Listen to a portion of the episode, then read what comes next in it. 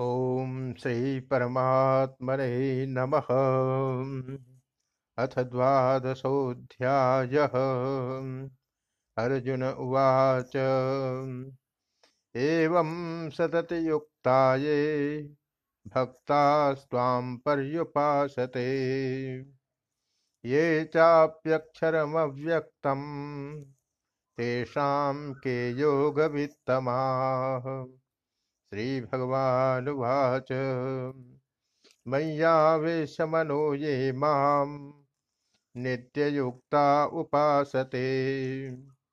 श्रद्धया परयोपेताः, ते मे युक्ततमा मताः ये त्वक्षरम् अनिर्देश्यम्, अव्यक्तं पर्युपासते। सर्वत्र गमचिन्त्यं च कूटस्थम् अचलं ध्रुवम्। संयमेन्द्रियग्रामम् सर्वत्र समबुद्धयः। ते प्राप्नुवन्ति मामेव।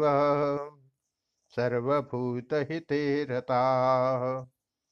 क्लेशोऽधिकतरस्तेषाम्। अव्यक्तासक्तचेतसाम्। अव्यक्ता हि गतिर्दुःखम्। देहवद्भिरवाप्यते। ये तु सर्वाणि कर्माणि। मयि सन्न्यस्य मत्पराः। अनन्येनैव योगेन। माँ ध्यायन्त उपासते। तेषामहं समुद्धरता। मृत्युसंसारसागरात्। भव्यामि न चिरात् पार्थ। मय्यावेशितचेतसाम् मय्येव मन आध्यस्त। मयि बुद्धिं निवेशय। निवसिष्यसि मय्येव। अत ऊर्ध्वं न संशयः। अथ चित्तं समाधातुं न शक्नोषि मयि स्थिरम्। अभ्यासयोगेन ततो मामिच्छाप्तुं धनञ्जय। अभ्यासेऽप्यसमर्थोऽसि मत्कर्म परमो भव। मदर्थमपि कर्माणि, कुर्वन् सिद्धिमवाप्स्यसि। अथैतदप्यसक्तोऽसि, कर्तुं मद्योगमाश्रितः। सर्वकर्मफलत्यागं ततः कुरु यतात्मवान् श्रेयो हि ज्ञानमभ्यासात्। ज्ञानाध्यानं विशिष्यते। ध्यानात् कर्मफलत्यागा। त्यागात् शान्तिरनन्तरम् अद्वेष्टा सर्वभूतानां मैत्र करुण एव च। निर्ममो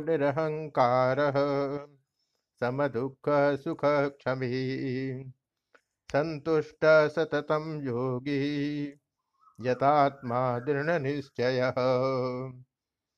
मय्यर्पितमनो बुद्धिर्यो मद्भक्तसमे प्रियः यस्मान्देव द्विजते लोको, लोकान्नो द्विजते च यः हर्षामर्षभयोद्वेगैः मुक्तो यः स च मे प्रियः।